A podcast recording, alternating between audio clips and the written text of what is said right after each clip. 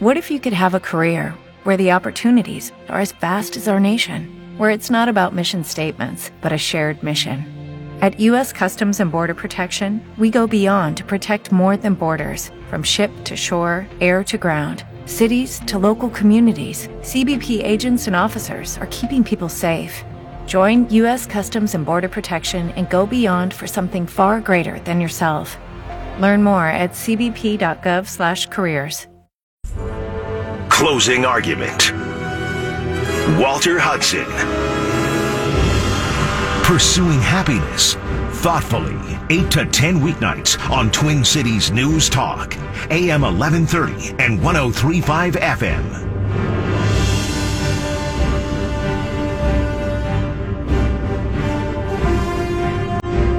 The circle is now complete. I don't know what that means. It's a line from a movie. It sounds pretty dramatic, epic, appropriate for a momentous occasion, and momentous it is. The end. I finally, after three, it took me three years to close the argument, and tonight the argument is finally going to be closed. Walter Hudson, Closing argument. Twin Cities News Talk, AM 1130, 1035 FM. Streaming at twincitiesnewstalk.com and your iHeartRadio app. We are here 8 to 10 tonight. 8 to 10 tonight. And then get your calls deal. in. Get your calls in in studio. Max Reimer. Hey, thank you for having me. Absolutely. Thank you for coming. Did didn't know you were. Very thrilled to to have you as part of the the final program in studio. Brad Omland, the original producer, on the other side of the table. Hello. And uh, these two gentlemen are going to be taking the tour along with the rest of us uh, through this final evening of the show. And I, I, I feel as though I feel really relaxed, like far more relaxed than I probably should. Far, far more relaxed than is probably appropriate for professional live broadcast. But I think that's I think that's okay. That's really good. I think it's all right if we just have a kind of a free range, very mobile, nimble conversation about not just the show, but I think this period of time. I was thinking about on the way in that this show has taken place, has covered a period of time that has been transformative hmm. in a variety of ways. Absolutely. And by no means am I trying to draw some sort of causal relationship between the show and the time, but it's just a, it's it's coincided with this era of Trump and everything that comes along with Trump. Mm-hmm. Yeah, I think that 2016 is the most impactful year in our country's history since 2001. It just feels that way. And it, it's felt like that since then. Like big things are happening that haven't happened before and that are shifting the way that we talk about who we are as Americans and the the way that our political system runs and the way that our country operates and the way that we interact with each other even too. I, I, it it really has changed the the fabric of society in the way that 9/11 did. Mm. So I want to back up. You didn't know I was going to be here tonight? okay, so I I actually did figure it out. It was supposed to be a surprise. Oh my, my bad. You know what it reminds me of though, right? Like a really bad book or a really bad movie that doesn't know how to finish, and you bring in just some random character, maybe right, from the right, past. Right, right, right. Yeah, I'm that random character.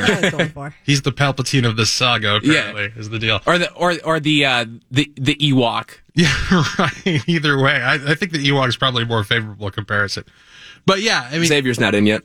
No, exactly. Yeah, he's gonna he's gonna fit the bill. There's another surprise that's been blown. I don't know if Brienne was behind that one or not, but of course she was. She's like, yeah, you guys can't keep us. I'm so sorry. I didn't know. I think I used the phrase DL, but yeah, Brad's right though. I it mean, wasn't me. You know, it has been culturally and politically transformative in the last three years, and I think what's really interesting, and I'm sure we'll get introspective here across the the whole episode, but even even your personal political transformation yes. to a certain extent, Walter, and yours. Yeah, of course. I mean, I think it's been linear in that way. I think you we've gone undergone a similar transformation and talked about that as I filled in on your program a couple of well about a month ago, and. it's Trump, yes, but it is actually a better sense, I think, of of the pulse and the culture and everything that is real in the country. It's it, it, it has been a transformation. I, I do look at the world differently, and I think as I've followed your show across the entirety of its three year existence, we've undergone a very similar transformation in that way. And I'm I'm personally appreciative of that because it's like a verification that it's like, Right. whoa, Yeah, these I'm things not- that I'm feeling, somebody else feels them with me. I'm not going crazy. Yeah.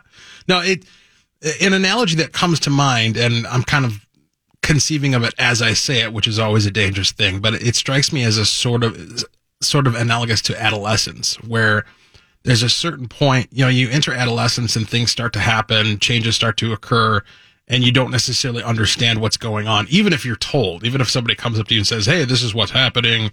Here's, here's a textbook. Here's a diagram. Right. This is what's going on with you. But you don't really understand it until you get past a certain point in your development and maturity where it just all kind of like clicks. At, at some point, it just kind of clicks. And it may not be an instant that you recognize at the moment it happens, but at some point you just know that it has happened. And in a similar sense, I feel as though culturally, particularly within the conservative movement, there has been a kind of a metamorphosis that has been taking place. And the Tea Party was part of that.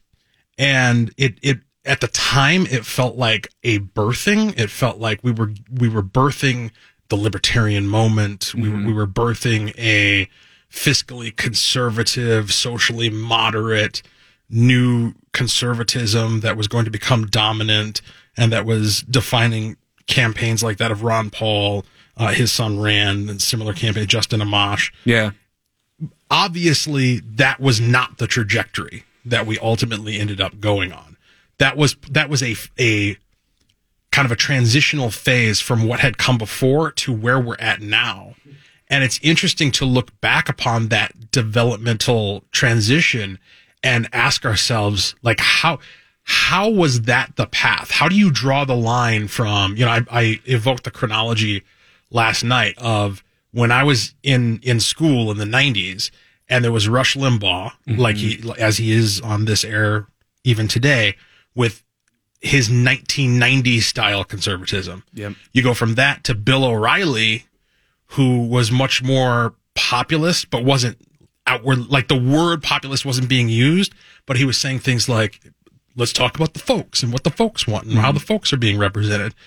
And then transition to Donald Trump and, uh, Tucker Carlson, who Yeah. are who are pushing more of this like national conservatism, and I, it that's definitely the trajectory. That's definitely the through line. It's just fascinating to consider how do those things connect? Like how do you how do you get from Limbaugh to O'Reilly to Trump? Right, right, and and I think to a certain extent, when we talk about the the Tea Party in particular, with hindsight in mind now, understanding where we are at in 2020, 2019, 2016, looking back at what fueled the fire of the Tea Party movement, yes, it was fiscal conservatism, and it was eh, to a certain extent libertarianism in its attempted purest form. But I actually think, Walter, that there were hints of populist uprising within that. When you talk about the people who were involved in that movement across the country, not just Minnesota, it was the center of America. You know, it was still a sense of it's us versus coastal elites. There was still a sense of that because coastal elites have always been the ones in government setting up the power structure. So I think even like uh, the certain primary movements that happened within the Tea Party movement, that was all still a rebellion against not only bad fiscal policy, not only overtaxation, not only targeting pro-life groups through the IRS. It, it wasn't just those things. It was a cultural rebellion, I believe, still against what was perceived to be coastal elites. And, and we're seeing, I think, that take full fruit now. Well, perhaps it was just the bookending of uh, the Bush administration and how the the bailouts were done. You know, not obviously not from a fiscally conservative standpoint, and how the recession affected kind of the working class and and bankers weren't really held responsible. So perhaps you know I, I'm thinking of just I just thought of this as you guys were talking, but perhaps it was more of a bookend and a rebellion from the Bush administration um, that was subsequently rejected by the party as an establishment because obviously Ron Paul, it was, by the time McCain got elected, it was either Ron Paul or McCain at the convention, and it was obviously going to be, be McCain, but Ron Paul would have been the other, the second candidate. And, um, so perhaps it was both a, like, a bookend to the Bush administration and their, and their role in the financial crisis, but then it was the liberty movement that Ron Paul came up with was kind of rejected by the Republican establishment, and that continued rejection didn't get carried forth in philosophy, but it did get carried in liberty philosophy, but it did get carried forth in kind of the the revolt of us versus them and the and the mm-hmm. the swamp. So I don't think it was. I think it was a party or a movement, perhaps in spirit, kind of an anti-establishment that that uh, carried through, but not a not a movement in actual political ideology. It's yeah, it seems clear that the anti-establishment angst is something that has proceeded independent of any sort of ideological core, and that's something that I, for one, did not perceive during the Tea Party movement. I thought they were tied, intimately tied. That it, that the the revolt against the establishment was fueled by the ideology. But in point of fact, in many cases, obviously it feels as though that was reversed. Let's, uh, let's hear from a very special guest on the line, the hotline at that. Drew Lee joins us here on the program. Hey, but I didn't want to interrupt. That was an amazing conversation. I, I, feel, I feel, bad for interrupting. Hey, how you doing, man? Doing good. it's good to hear from you. How are things in the AM? Uh, you know, they're going they're going really well. They're going good. really well. We're having we're having a very good time, but we are going to very very sorely uh, miss your show on the station, and uh, I'm personally going to miss it. I enjoy listening to it. I enjoy having you as part of the family in the fold, so to speak. And uh, you know, I wish you nothing but the best. But man, you are very much going to be missed. Well, I appreciate that, and of course, uh, I I owe uh, a, a debt to you for helping bring me into that family and being very gracious uh, during the time that I've had the opportunity to broadcast here at Twin Cities News Talk. And even though I'm not going to be broadcasting on a nightly basis, I, I do still hope to be a, a friend of the station and a friend of your show and maybe drop in from time to time.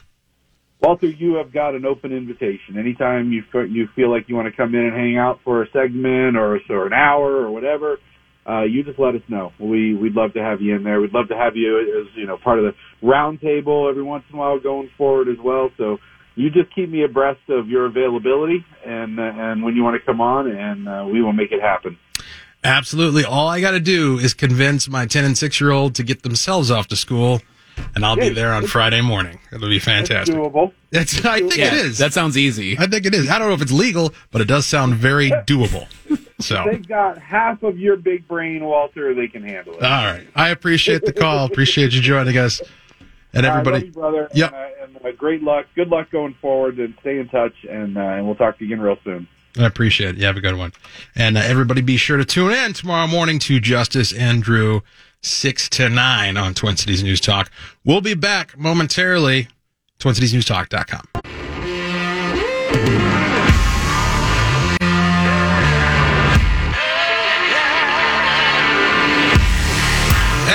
nice spot they have there as we. What if you could have a career where the opportunities are as vast as our nation, where it's not about mission statements, but a shared mission? At U.S. Customs and Border Protection, we go beyond to protect more than borders from ship to shore, air to ground, cities to local communities. CBP agents and officers are keeping people safe. Join U.S. Customs and Border Protection and go beyond for something far greater than yourself. Learn more at cbp.gov/careers. Come into this segment talking about how you're listening to Closing Argument and Justice and Drew is in the morning. It uh, it sounds good. It sounds new, and I feel bad because I feel like I feel like they produced that like a week or two ago, and uh, then I submitted my notice of resignation. So sorry, production guy. Sorry, voice of Twin Cities News Talk for wasting your time. But no, your job security for him. He's got to redo it. Ah, there you go. I don't feel bad at all. I should quit twice. I'll, that'll do it. It's like the uh, broken windows policy of uh, That's right. iHeartRadio. It's a little Keynesian in broadcast. Closing argument. My name is Walter Hudson, Twin Cities News Talk, AM 1130, 1035 FM. Lines are open 651 989 5855. Max Reimer, Brad Omland in studio. We're also joined by He's shaking his head. Come on. It's what? How do you call in uh, Bavier Zykit? Is that how that goes? Bavier Zicket. Bavier Zykit. My alter ego, social media alter ego. Xavier So I can yell at people for being not intelligent on social media. You just revealed your burner account on on live radio. It has no followers, so I think we're good. Well, it might now. Now that you've uh, you, you've debuted your alter ego persona. with an inconspicuous name like Bavier Zicket. Yeah. Who could uh who From could guess that one? right. You didn't A lot of even people don't know. You didn't You'd even change the city you live in. So, I kind of a- amateur hour over here. I kind of wish this was TV so that people could see what you look like right now. You kind of got this Unabomber thing going on with I just this. came back from bowling. Eyes are a Thursday little night. eyes are a little glazed over. Yeah, I had a few drinks. I didn't bowl very good, but our team did really good. That's all I care about. you I, know. I didn't bowl very good, but my team did well. yes. That's great. I love that. I have to give a shout out to my Uber driver, Joe from Plymouth, who voted Trump. Uh, we had a long political conversation. He voted Trump. He's interested in Bernie, but he'll probably vote Trump again. Which you know, a twenty minute How does that? twenty minute Uber ride with me. That's a good conversation. Oh, I know, I know how that happened. It's it's what we talked about before. It, it's what we talked about before before the break. It, it is more or less. And actually, I think one thing actually that I think is, I'm going to say this. I'm going to put it out in the ether, and you can refute me if you disagree. I think we are more agnostic when it comes to the type of candidate we vote for, and I think we care about ideas more than we ever have before. And I say that for two reasons. Because Bernie Sanders is most likely going to get the nomination. Bernie Sanders, from an aesthetic standpoint, would never be a Beltway candidate that would be picked by either establishment parties to run for president. And the same with Donald Trump. These are not attractive men. These are not these are not your ideal JFK profile people. You know, there was a uh, and and we talked about Tucker Carlson before the break. There was one quote that he had uh, uh, from a few episodes ago, and he said the candidate who makes it easier for 30 year olds to get married and have kids will win the election, and they will deserve to win. Remember that. If people perceive that that path is easier with Bernie Sanders. I do not think it is a slam dunk reelection for Donald Trump. The same people who told us that economics would be the reason that candidates would win have been proven wrong. They were proven wrong, I believe, in 2016. They were proven wrong in several different cases over the past 20 years.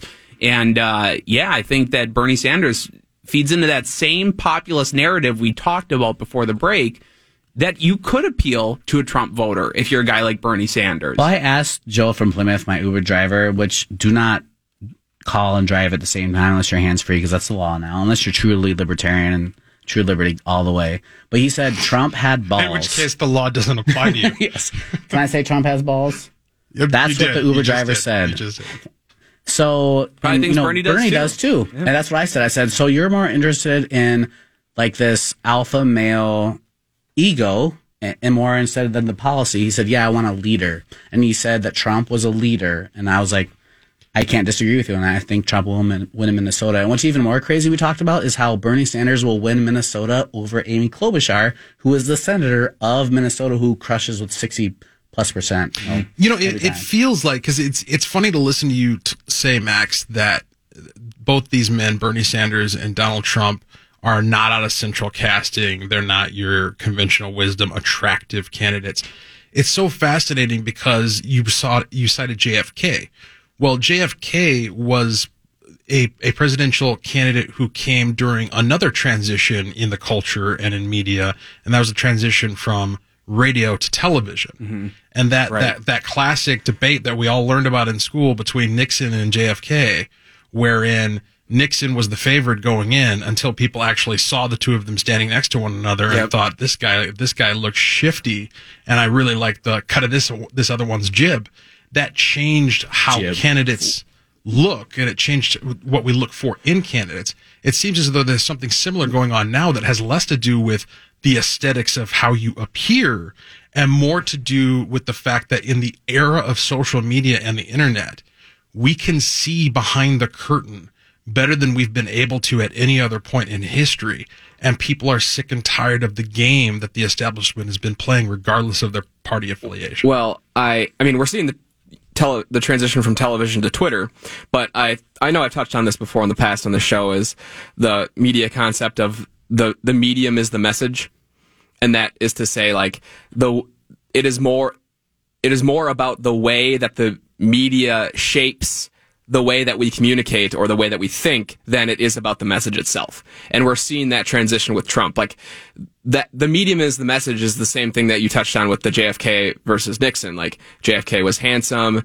Uh, he wore a suit that stood out on TV. Um, and it wasn't, it may not have been what he was saying, but the way that he looked that influenced the way that we voted. And Trump is taking advantage of the same thing in that he, we can see behind the curtain. We can hear his thoughts directly. We're not relying on television anymore. We're relying on, on his own thoughts and his own words put out on a social media platform that is accessible to everyone as long as you have an internet connection. And so we're, we're seeing the way that the way that Trump tweets is sh- is shaping policy and shaping the way that we that we approach media and politics. I mean, he could start a war via Twitter. Like that could happen, and that is certainly a, a sign of the times that that signals that the media is more important than perhaps the message. See, I think it. I think it has a little less to do with the the candidate for the candidate's sake. You know, I think more or less the between let's just say Bernie and Trump. I think what social media has done is after they put something out into the ether, you know, you obviously get the the rapid response to it, but I think it's kind of democratized working class ideals. People are much more easily able to share sentiment with one another. So when we're talking about, oh, look how great the economy is, you know, this is what people could t- tell you from on high for the past 60 years prior to social media. And if you were not personally feeling that, well, at that point, it's like, oh, well, maybe I'm doing something wrong. Meanwhile, we're being told right now that the economy is great, that everything is going really well, that the labor market is super tight, but wages are not increasing. Right. People are feeling that tension. And by the way, wages, just objectively, I'm a conservative. I'm going to vote for Donald Trump again. I want to put that disclaimer out there. Wages are not rising at the level that they should in a healthy economy, and people are able to communicate about these things via social media. You all of a sudden have neighbors to the tens of thousands that you're seeing agree with you, confirm the things that you are feeling. And to that extent, I think that's why people are gripping onto the ideas of Bernie Sanders, gripping onto the populist ideas of Donald Trump quicker than they would have otherwise because there is no ivory tower. Social media has eliminated That's the ivory tower. That's what I'm saying. That's that's the thing is that the the old way of doing things where it was produced and it was polished and we had an image that we were crafting and people see through all of that. And we we live in the age of YouTubers and these these communities of fandom that are are built around people ad hoc all the time. And it facilitates you you're forced into authenticity. You have to be who you are or you will be called out as fake. And that at root, that's what the establishment complaint ultimately is, is that I don't believe you. You are not for me. Right. You do not believe what you're saying. And I can, because I can see you. I can see what you're actually doing, how you actually vote, what you actually advocate for. Right. And it's not aligned with what you're saying. And by the way, it's all archived. You know, so so no matter how old your statements are, no matter how long you've been in Congress and vice versa, everything is digitized. Everything is we're able to pull up everything with the quick click of a button. And here's the funny thing. Donald Trump and Bernie Sanders have been saying the same things for the past 40 to 45 years. Dude, Donald Trump has not been saying the same thing for that long. yes, he gonna- has. no, yes, he has. No, He's been saying the same thing, but flip-flopping yes, he has different targets. He's like No. Mitt Romney flip flop, dude. go, I'm not gonna agree go, go watch a segment go watch a segment in the early 90s of Donald Trump talking about China when nobody else was talking about China in the way that we're talking about China right now. We were in the midst of being hollowed out by free trade agreements and all of that. And the economy was booming under people like Reagan and Donald Trump was talking about China the exact same way he's talking about I it can now. give you things on impeachment. I can give you things on Obama. I can give you things on a war. I- well- I mean, am I the only person who's going to say that? Hey, in, no, in 2011, flip-flops way hard? Donald Trump did say that the president would use Iran to get I reelected. mean, not just that. I mean, there's a lot more things. So he is saying the That's same. literally thing. not happening Okay, all right right. now. So we do have to go to a break. I just think it's, I just think it's hilarious. It's literally not happening. That about five minutes minutes ago, Xavier's like, "Yeah, I might give 20 seconds at the end," and now he's all leaning into the mic and all jumping up. I'm going to shout out my Uber driver. Thanks for the contribution, Xavier. Twin Cities News Talk, AM 1130, 1035 FM, TwinCitiesNewsTalk.com. Thank you. I love this. I love how you. Let the beat ride. Whoa, you did not bleep that out like you're supposed to. It was bleak. Was it? You're just hearing it in your head. You're, What if you could have a career where the opportunities are as vast as our nation, where it's not about mission statements, but a shared mission? At U.S. Customs and Border Protection, we go beyond to protect more than borders from ship to shore, air to ground. Cities to local communities, CBP agents and officers are keeping people safe. Join U.S. Customs and Border Protection and go beyond for something far greater than yourself. Learn more at cbp.gov/careers. you're hearing it the way you like it in your head. That's that's what's going on. Oh mm. man, the Love narration Love from this. Bavier Zycott. from Bloomington. Twin Cities News Talk, AM 1130, 1035 FM. You wouldn't know it's professional radio, folks. It's your last day. You can get away with a lot. You wouldn't know. What are they going to do? Fire you? 651 989 5855 is the number to join us on our final night of closing argument. Streaming at TwinCitiesNewsTalk.com and your iHeartRadio app will be here until 10 o'clock tonight. Brienne taking your calls, producing the show in studio. Going around the table, Brad Omland, Max Reimer, and Xavier Bavier Bickett. Zicket. uh, whatever it is. Does- we, we don't really care at this point. Pierre All right, Delecto. let's take some of these calls. Let's start with Lorraine in St. Paul. Welcome to the program. Hi, Walter. Thank you very much for for all that you have done. Uh, I sit quietly uh, every night listening to you, and I I know a lot of other people do. I don't call in, but when I do, you talk me off the cliff many times. Uh, one of the most wonderful episodes I think that you had was the night that you uh, gave a dissertation as to what a liberal was, and I made copious notes and and I refer to him a lot. And I really appreciate you all the time that you spent. You were a very intelligent person, and you came across with very intelligent shows.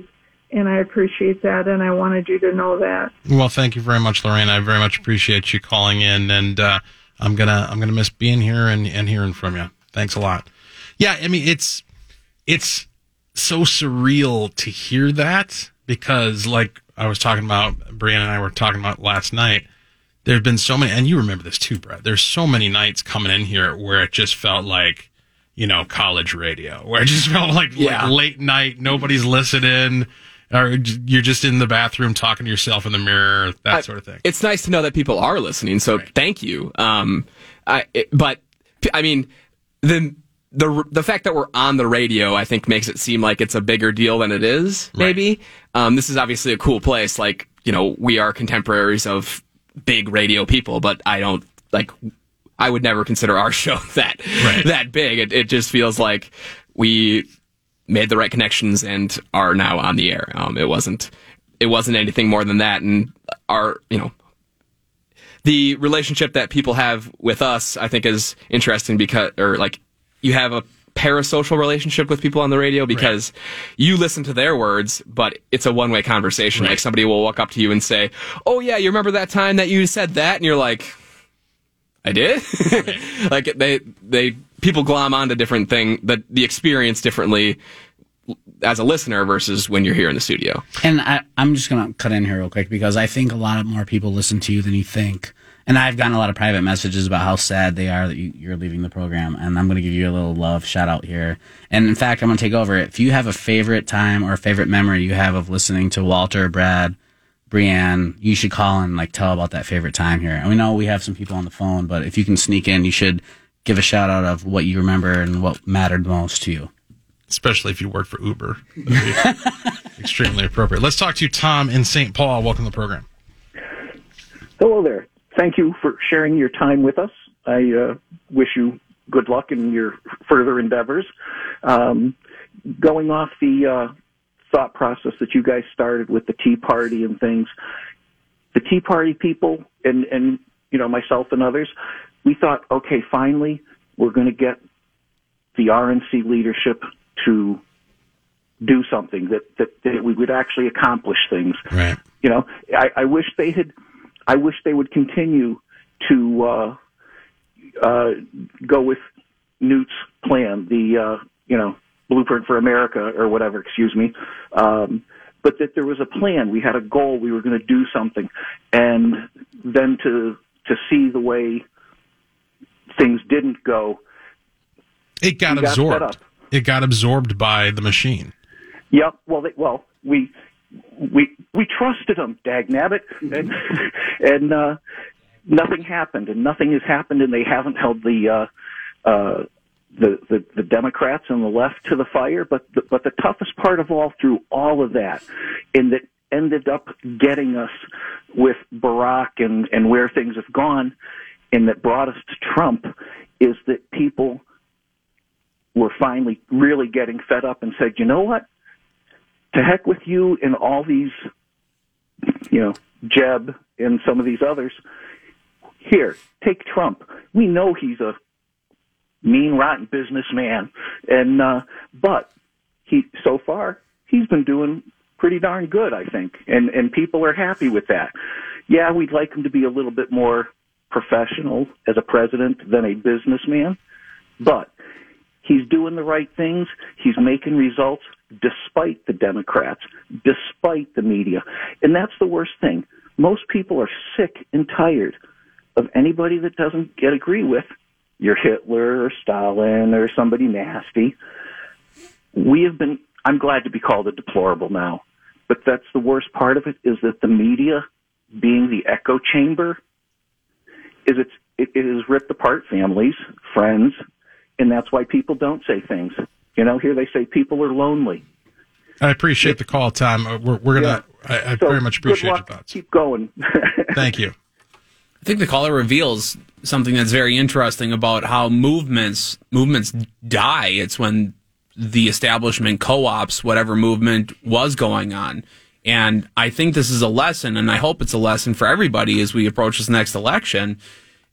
Outwardly, they talk about, well, now the Trump apparatus is the RNC, and the RNC is Trump. They are Right. they are one and the same. Right. And if that is the case, it will depend on how much flavor is infused of Donald Trump into this campaign and how much of it is literally the failed plans of the RNC for the past 40 years, the failed playbook.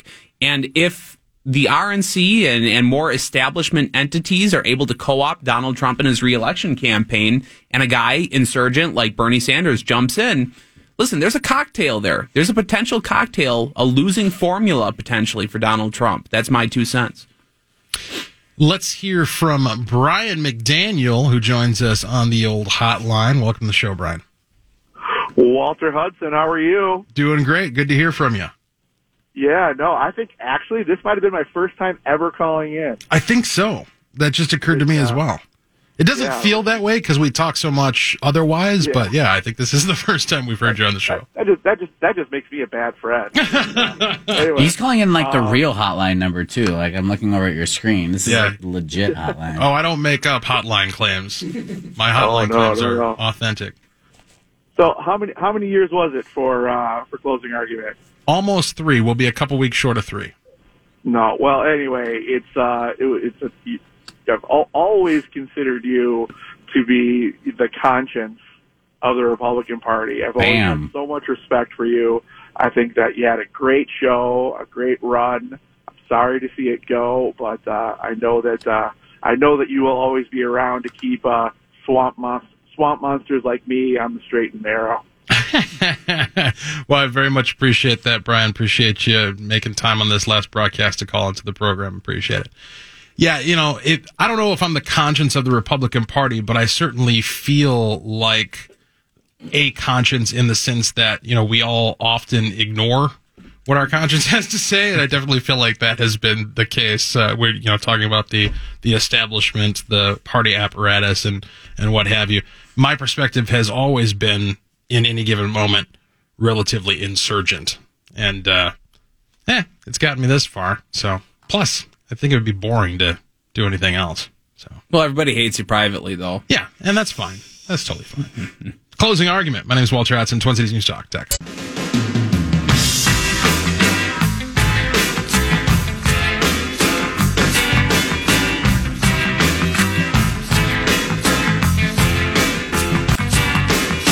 Twin Cities News Talk, AM 1130, 1035 FM. Closing argument. It goes from uh, just a title to a description. This is the final word in our three year long argument. Streaming at TwinCitiesNewsTalk.com and your iHeartRadio app. We are here until 10 o'clock tonight. 651 989 5855 is the number to join us. Still got uh, some folks on the line. Let's close out this hour with their comments. We'll go with Zach in Lino Lakes. Hi. program. So, might as well throw in my closing argument as well, shall I? Go right ahead. Yeah. So, uh, one thing I really liked about the show is that uh, you seem to have a very strong focus on culture and starting conversations related to the culture itself. That is something that is sorely lacking in a lot of uh, conservative and libertarian talk shows.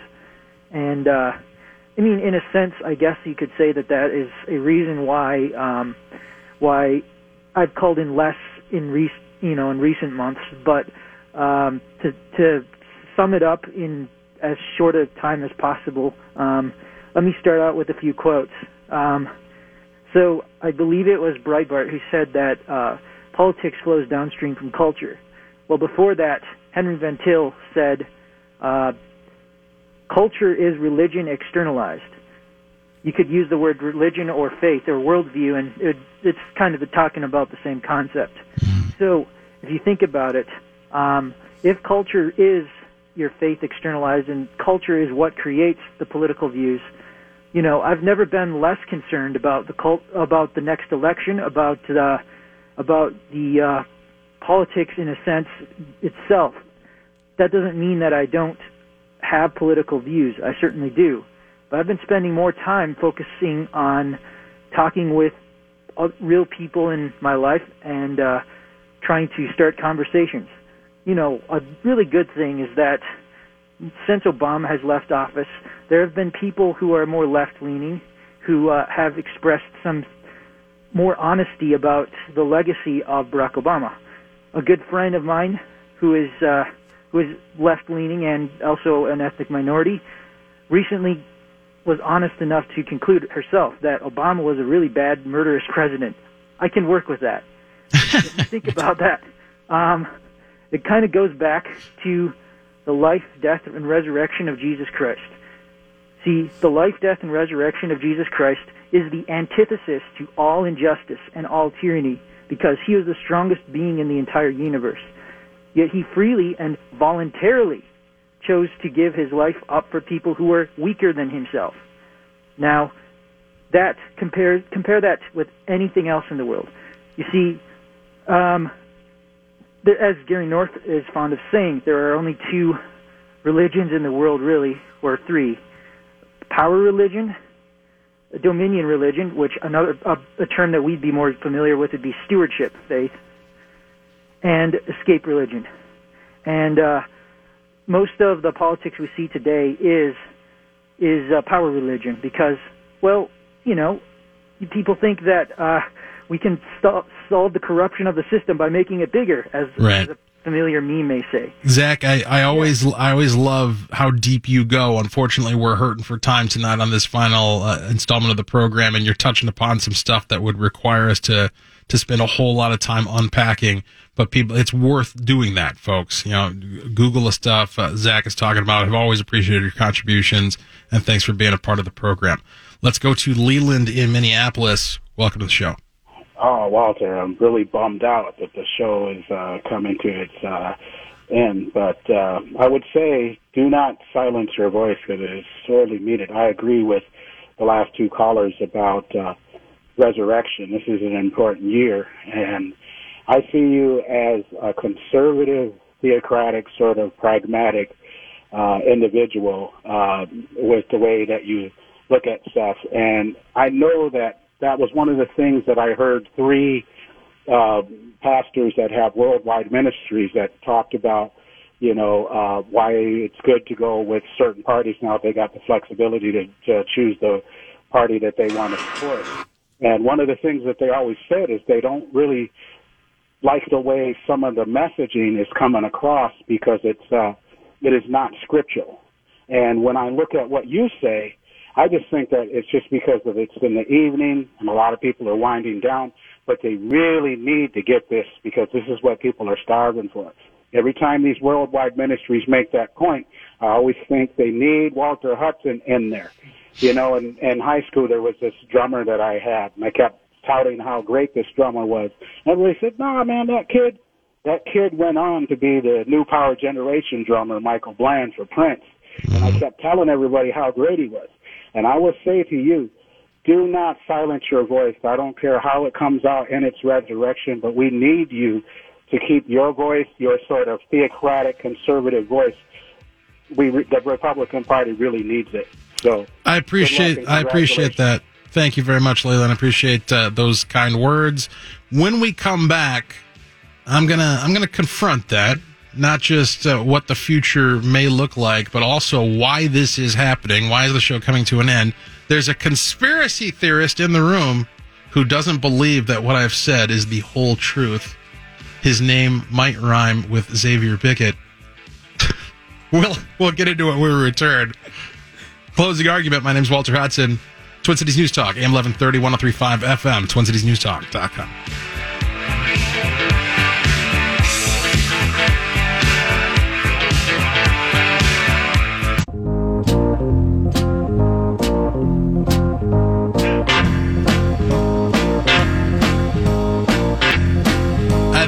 take this one right away. If it is who I think it is, Neil from Maple Grove. This is going to be really awkward if you're not who I think you are.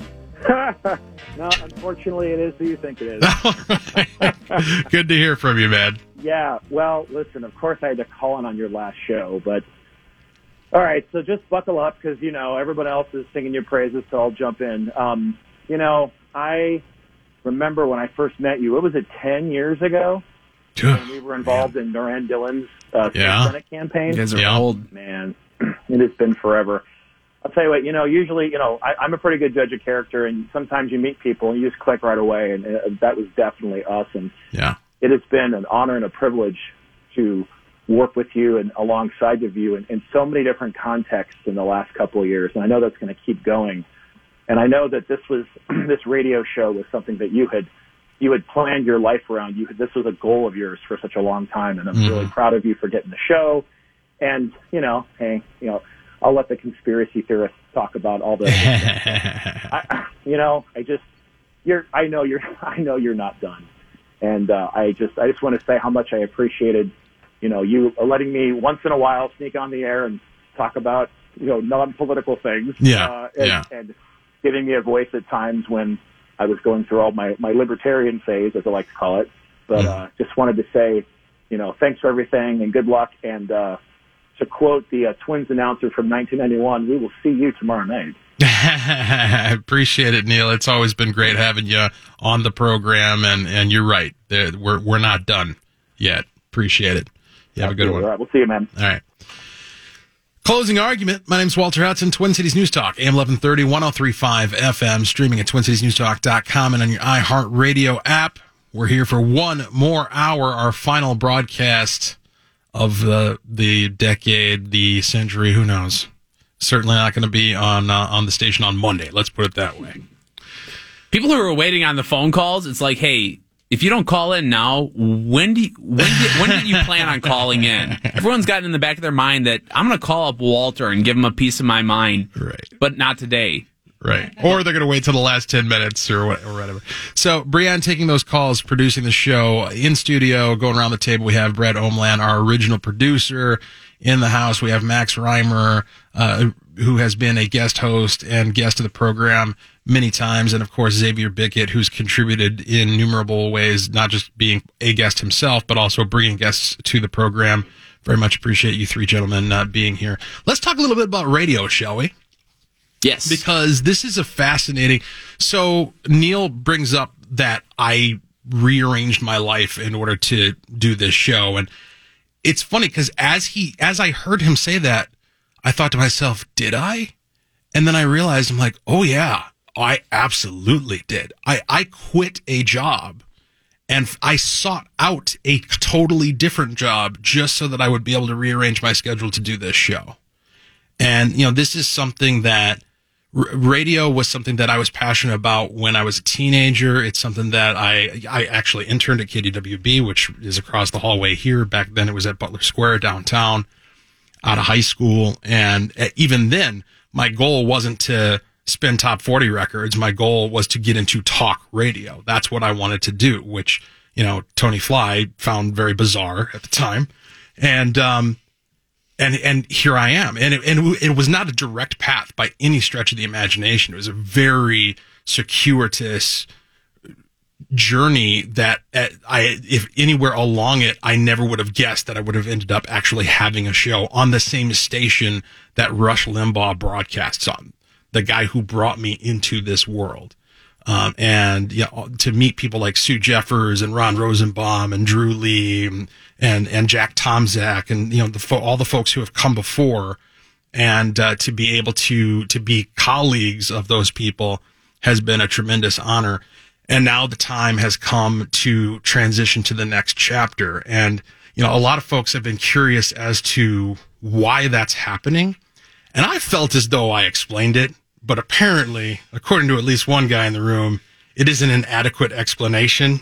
Yeah, it's super tin hat conspiracy theory because I've heard of other people that iHeartRadio is literally cutting people, Mm-hmm. cutting jobs, right? Like that's what I read an article about. So so the- I'm like, they're gonna cut Walter. The greatest fuel for conspiracy is genuine coincidence.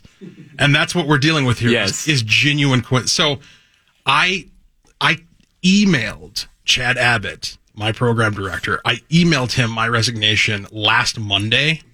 I had a conversation with a producer in the building Monday night where I told him, and at that time it had not been announced. I told him, yeah, I'm going to be leaving. I turned in my resignation this morning. And then we had this interesting little philosophical conversation about the industry and the future of radio.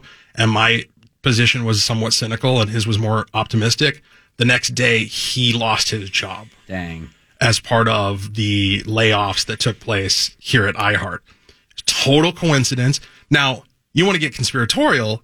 I, I do not know and may never know whether or not I was also on that chopping block. Like it's entirely possible that Chad got that email on Yeah. Monday and he was like, well, that's going to be easy. Easy. Yeah, right. It's like, that's That is, it's possible. one less phone call, right? Like, so that's entirely possible. I have no idea whether or not I was going to survive the storm um, of the layoffs that happened, but I was not officially part of that net. It just so happened to coincide that that I'm leaving the air at the same time as as Sue Jeffers, which really just blows my mind because she's another one of those voices that I came up with, and you know, she she got me onto this station very directly and personally, and so to to be sharing an exit like this is a, is a pretty surreal moment for Me. I feel like we're gonna miss out on a lot of local voice. Oh yeah, you are a local voice. Like I know people like my brother who listen to you, a friend I work with listen to you, and all these people that have that want that local voice, whether they're sitting there at their garage or on a ride home from work or working at the time, they they tune in to listen to you, and they've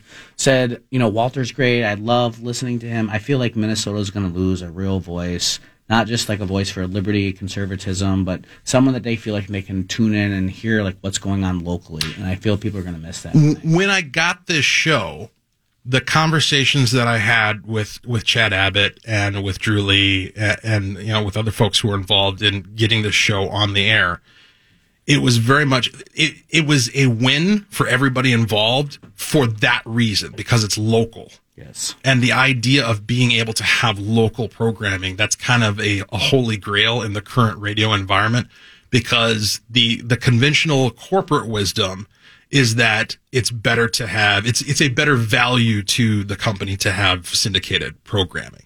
And so to be able to slot a local show into the lineup, uh, was, was a huge win for them. And I don't know what's going to replace it. I have, I have no idea what's I was going going to say, you, what's going on? I mean, I just think about like local people that you've had on your show. Like we brought, I mean, Maj Toure wasn't local, but like Black Guns Matter, like doing Yeah. local Republican outreach to the black community, or having the president of the NAACP on a Talking to conservative talk candidates, radio. Yeah, talking to well, I, candidates, I even like- know like the candidates tour, right? Is is you you try to you try to call into the morning show, you try to get a spot in the morning show, and then you try to get a spot on Walter's show. I mean, for that's 15 minutes on the morning show, but Walter, you can get a whole half hour or an Right. hour. Like that's it's the strategy, right? I mean, if, if there is a local media strategy for a local candidate who needs a little bump in exposure, who who happens to align somewhat with the the philosophical beliefs of this show and of you, um, it's been an asset. It has been an asset for sure. What uh, the you know, kind of transitioning. Obviously, we we talked a little bit about how you got brought in, and and the process of the resignation a little bit. What what is it you you want to do, Walter? So at at this point, I'll tell you what I would have liked to have done. Yeah, let's go Um, there. I I struggled over the course of these past three years to try to make the best of this program that I could and try to turn it into something more than it was. One thing I didn't want to do because you know I'd be lying if I said Well, let's that- let but let's talk in like plain terms. Like you wanted to make this a career, sure that would have been ideal, right? Like Absolutely. we're talking about like monetization, Yes. su- sustainability, right? That's what that's what not have to have another job. That's right. Be able to. That's what we're talking about. Right. Yeah, that that absolutely would have been the goal. Uh, but there just it just never manifested. I feel as though I got into radio. Getting into radio in the 21st century is like getting into vaudeville in like 1935, right? Like you're you're getting into a medium at the exact point that it's becoming irrelevant, which is a hell of a thing to say on iHeartMedia uh, uh, while we're broadcasting. They're gonna pull you off this one early. Yeah, right. And while you're broadcasting to people who are actually listening to the radio, obviously the people who are listening are not part of that trend, but there is a broader trend where there's this new media happening, YouTube, social media, all, all these different podcasts, and the the ability, you know, while the numbers may still be there in terms of the number of people who are listening, the capacity for content creators to make a living and to monetize and to to carve out a, a career for themselves that opportunity is becoming more and more difficult more and more out of reach Well, it's all segmentation, right? Like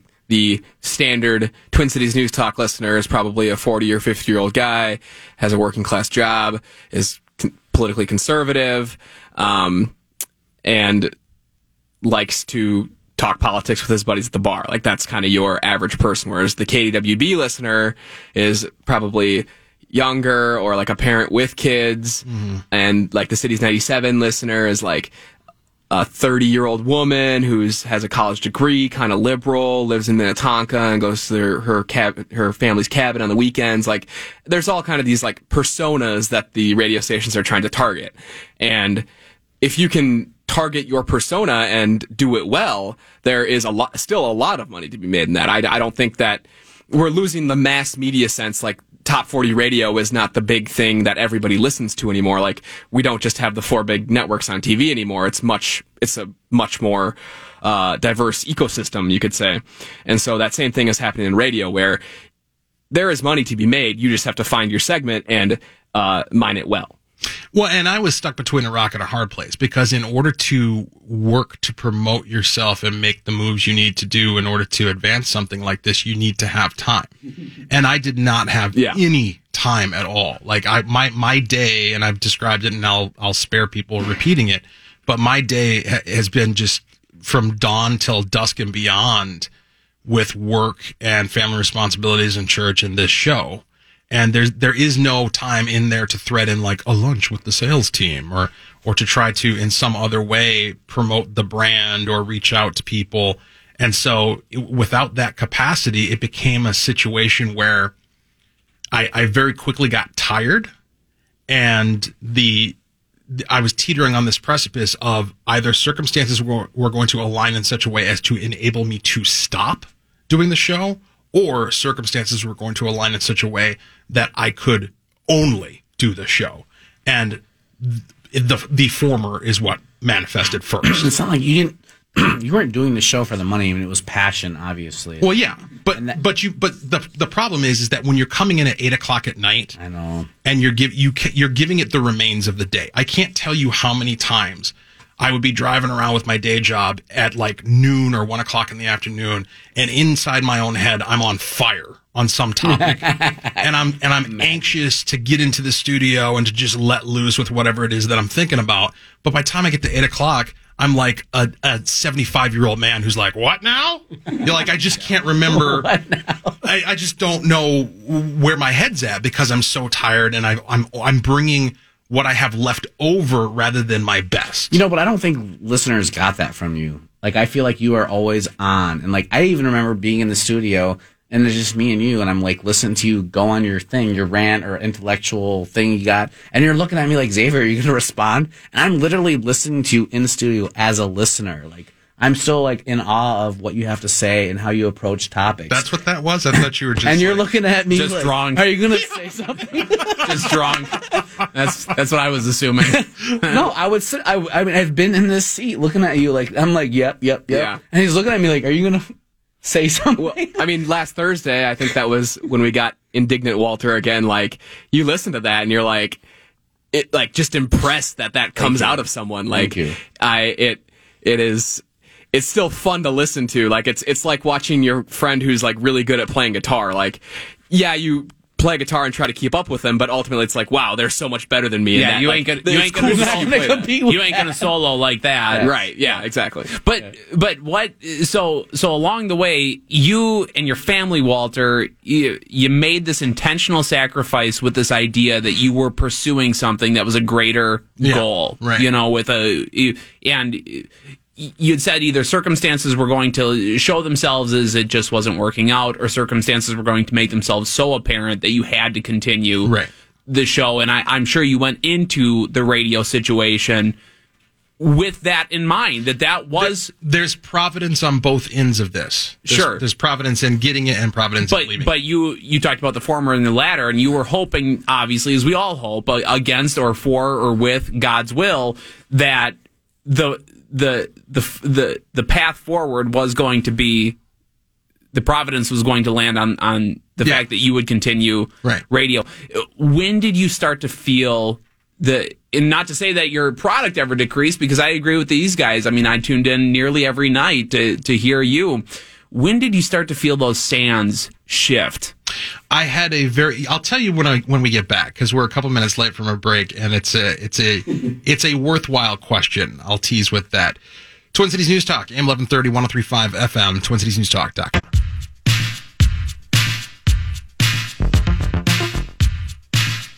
All right, let's get right back into this. So we have in studio Brent Omland, Max Reimer, Xavier Bickett. The final closing argument. My name is Walter Hudson, Twin Cities News Talk, AM 1130, 1035 FM. Hey, let me uh, let me preempt my question because you know we have some people who are probably just tuning in. Yep. And and I think I ask these because in a, in a similar situation as the listeners, as the as the other folks on this table, it's it's a bit confusing for somebody, in my opinion, to be so talented at what they do and taking an early leave like this. You know, it Yeah. feels it, to a lesser extent, it feels like a Barry Sanders type situation. You know, where it's like, okay, something is, something is going on, something in particular is going on that would prompt a decision like this. So what I asked you before is, eh, you had said that there was either going to be a door opening or a door closing, essentially. right. right. And I wanted to know that you come in bright eyed into the situation, your family's making the same sacrifice that you're making. When did those sands start to shift from the door, at least hopefully being open, to the door starting to close? So, though, as soon as I started having thoughts along the lines of this may end at some point, the one conviction that I stood upon was that I wasn't going to let it end without being able to say that I left everything on the field, so to speak, that I had done everything I could to try to make the most out of it as possible. And so, to that end, I had a lot of conversations with uh, a number of people in the industry um, and people who I looked up to who had experience um, regarding the potential of syndication, of going national, of doing this, of doing that. And I had one particular conversation with an individual who I will not name because I, I don't know that I have permission to, but you would recognize the name. Um, and somebody who definitely knows what they're talking about and has a lot of experience in this industry. Somebody who's running for United States Senate? May or may not be. And uh, basically, what I was told in short was you got talent, kid. I feel sorry for you. Mm. But you're just like what I said in the last segment. You got into vaudeville in 1935. Like the, hmm. there's there's a reason why I'm a former radio host. This this individual is telling me. Mm. You know what I'm saying? Like that this the the future is not in this format in terms of the ability to make the kind of living that people were able to doing this thing, talking about politics on the radio broadcast. That the capacity to do that has been diminished to the point where it's not worth doing. And it wasn't so much a, you know, he or she didn't slam the door on me, but it was a very matter of fact, temper your expectations. By all means, keep trying. Here's here's a few things. Here's a few people you can talk to. Here's a few. Here's what I would do if I was in your situation. But the reality is, the, you you're ju- it's not you. It's the industry. It's basically what the message was. And past that point, past that conversation, it just became very apparent to me that that was the truth. That that was the the true representation of where we're at in the the development of this particular industry. You know, it was really funny because in a very similar sense, and I wasn't going to do this forever, but one of my first jobs out of college, I was selling yellow page advertising, mm-hmm. you know, and, and I think that's an industry that is more rapidly declining, obviously, than any radio or any, any other format, you know, that's kind of a dying star. But it was really interesting to hear some of the, the old war stories or lack thereof where people would work half the year and make a very nice six figure income selling yellow page ads. Right.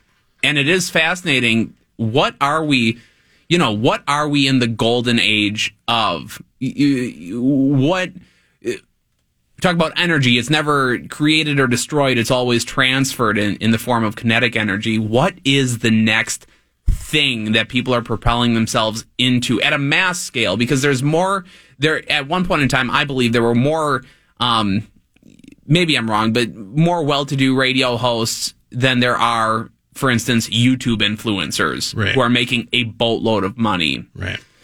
And that leads me to my next question. Like what we, you had callers tonight and you have us obviously who are fanboys. What is, what is the next thing for you? Understanding that like you do have a voice and you do have talent and you do have this, this thing that you bring to the table. If not radio, what? That's a great question to go into break with, and so we shall. Closing argument. My name is Walter Hudson. Brad Omland, Max Reimer, Xavier Bickett around the table. Your phone call 651 989 5855. The final closing argument, TwinCitiesNewsTalk.com.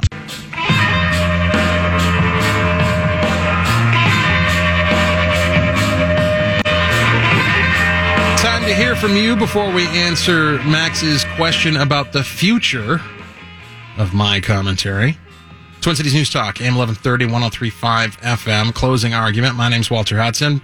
Streaming at TwinCitiesNewsTalk.com and on your iHeartRadio app. 651 989 5855 is the number. Brianne taking your calls, producing the show.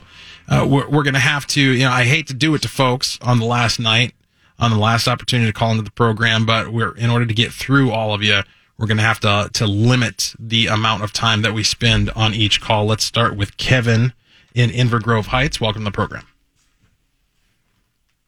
Kevin, how you doing? I, I hate to do it, but I'm going to move on to Rob in Minneapolis. Hey guys, good evening. Thanks for grabbing the call. So, you know, people you've been asking about, it. and your name, by the way, it fits. Your last night, your last hurrah, so it fits the name of the show. But I stumbled on you a couple of years ago when you were on your old time slot, and it was a drive home every night coming through. And and you're right, where things are going, nobody seems to know. What attracted me to you wasn't your political stance. It's the fact that even though you're not an old dog on the radio or in, in media, you haven't been followed in the trap to where your own personal convictions are the only thing you cover. You go head to head against your opponent clearly, decisively, and you give them time to speak about the other side. Mm-hmm. That is lost in media, whether TV or radio today, especially with new up and coming hosts.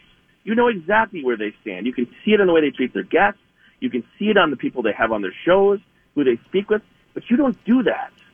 You, you know, you, you literally bring the counterpart on your show, and you have for all these years, to let people hear both. And that's something, Walter, you should be proud of. Well, I appreciate the the comment there, Rob. And you know, the interesting thing is going back to your observation, Brad, about you know indignant Walter. It's it's not as though I'm I'm a squishy moderate, therefore I have progressives on my show. It's very much the opposite. It's I know exactly what I believe and why I believe it. So now let's find out what the other side. Let now let's refine our point of view by taking a listen to what the other side has to say. Let's hear from Mike in St. Paul. Welcome to the program. Uh, hi, Walter. Um, I will miss uh, your intellect. Um, one of the strongest I've ever um, heard on the radio, and I listen to a lot of radio. Um, quick question. Uh, please gloss over it if you need be, because my main question is second. But I am curious as to what that person running for senator said. What what is the death of political radio here? Why is that not going to work?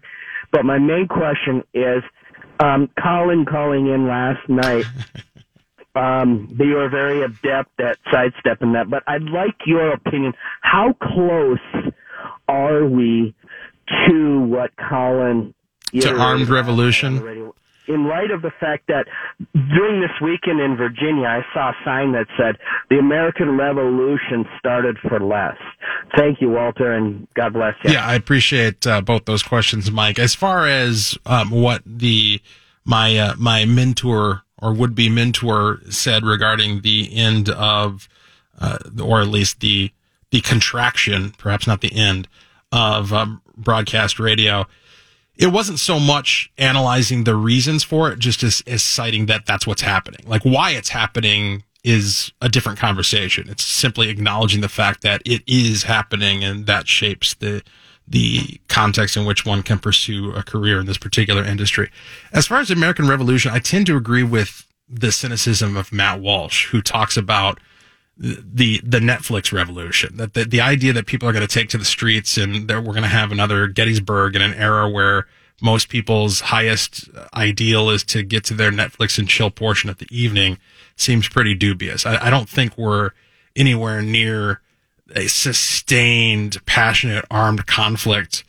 And, and not just for that reason, but also there, there aren't those kind of geographical and cultural lines on a map that you can point to and say, this is what this area believes and this is what that other area believes, where you could have that sort of formation of, of tribal civil unrest. Um, but, and, and beyond that, I don't think we've exhausted, just as a practical matter, I don't think you can make the case for it at this point. We have not exhausted, we, we have not left everything on the field within the context of the, the political system that we have. The American Revolution was a revolution against a system that was untenable. There was nothing you could do except turn to what they did. We don't have that excuse. We have a system that's very much capable of being utilized towards productive ends. We simply lack the will. We lack the will and we lack the conviction.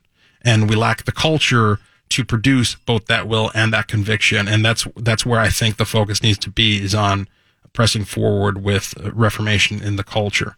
Let's hear from Joe in Dresser, Wisconsin. Hey, Walter, a long time listener, first time caller. um, is your wife pregnant?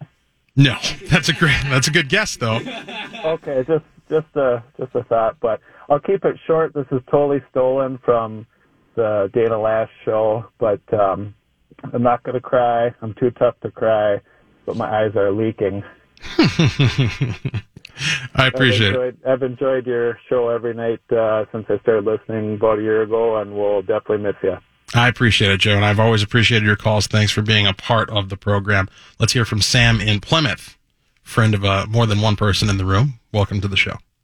Hey, Walter, thanks for uh, taking my call. I wanted to thank you and everybody in the room there for uh, standing up for religious liberty and taking the libertarian ideas forward into the future. Um, your program on Super Eid, where you kind of went on a rant, that for people in my community, and it Yeah. dispelled myths about conservative Oh. the conservative movement. So Wow. just wanted to let you know that. Thanks.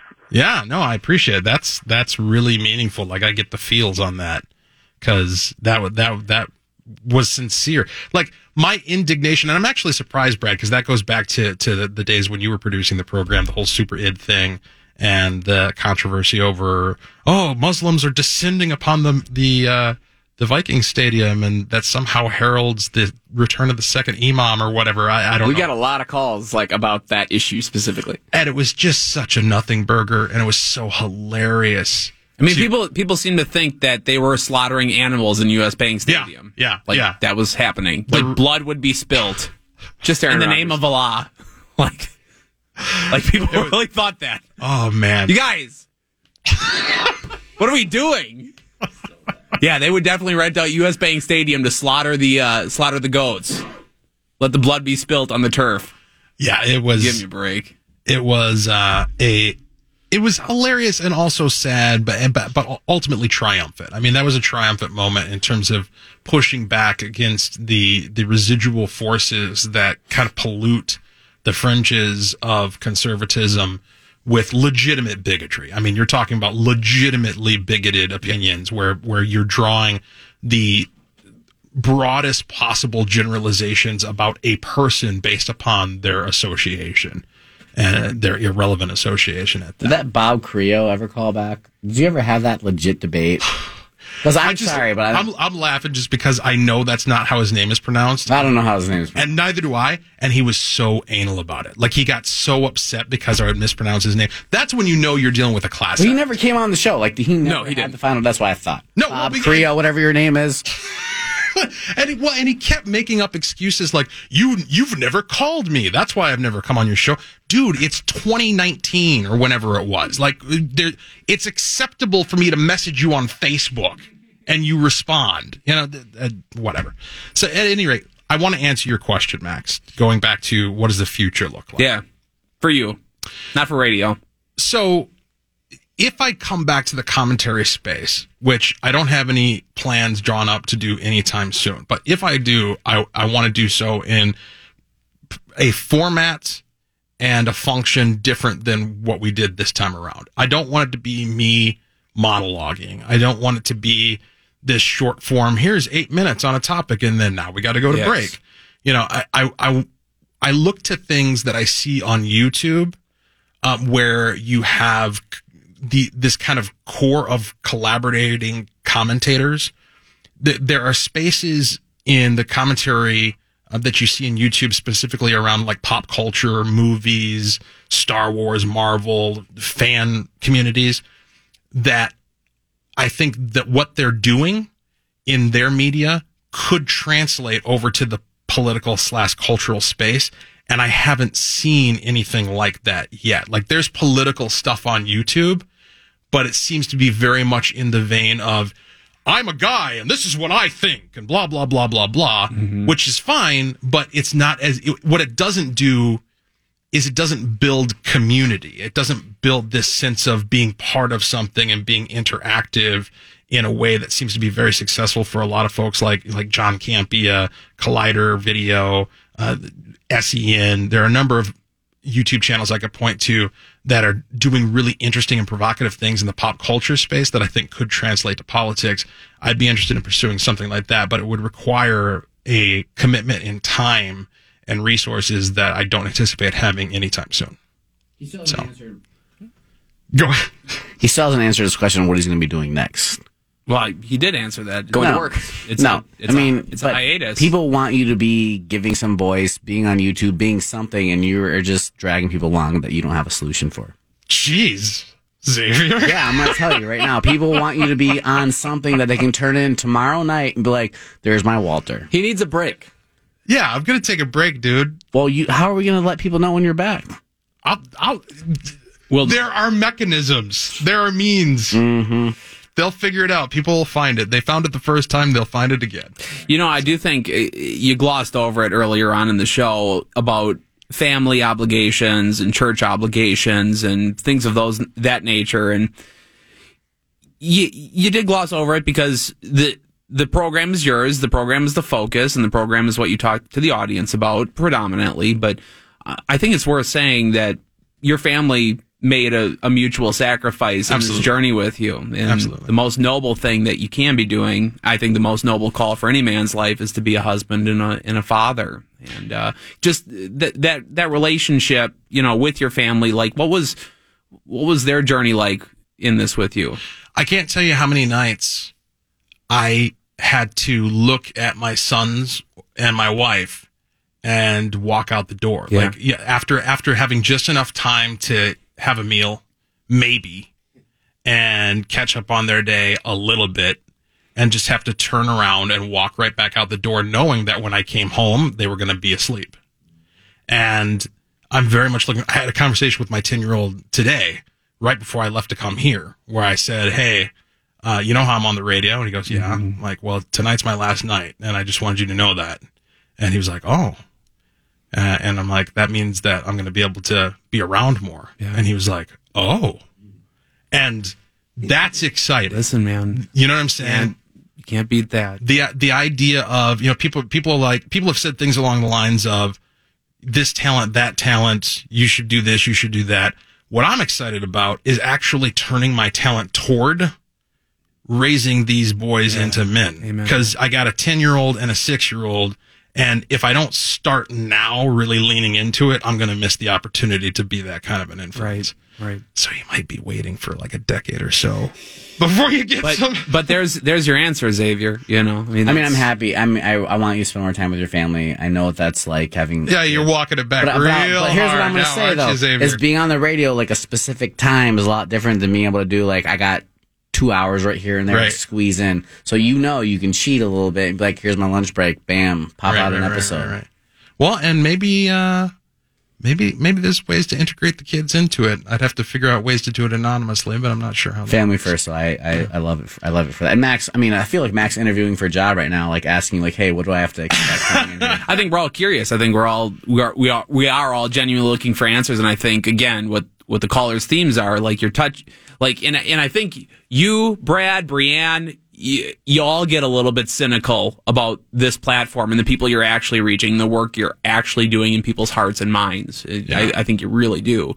Um, because myself, you know, I, I put a little note on on Facebook and uh, yeah, I, I did get a little misty writing the thing because as I built my little business that I run now, like you guys accompanied me in that after my wife and kids went to sleep and you guys were with me in that journey and I got to hear intelligent political local conversation and it wasn't Sean Hannity, it wasn't Glenn Beck, it wasn't repetitive talking points. Right. It was the the content that that I wanted to hear. And I think you mean that to a lot of different people out there. Well, I'm I'm happy to have uh, provided that and gr- immensely gratified to hear that people found value in it. One last segment when we return. Twin Cities News Talk, AM 1130, 1035 FM, twincitiesnewstalk.com.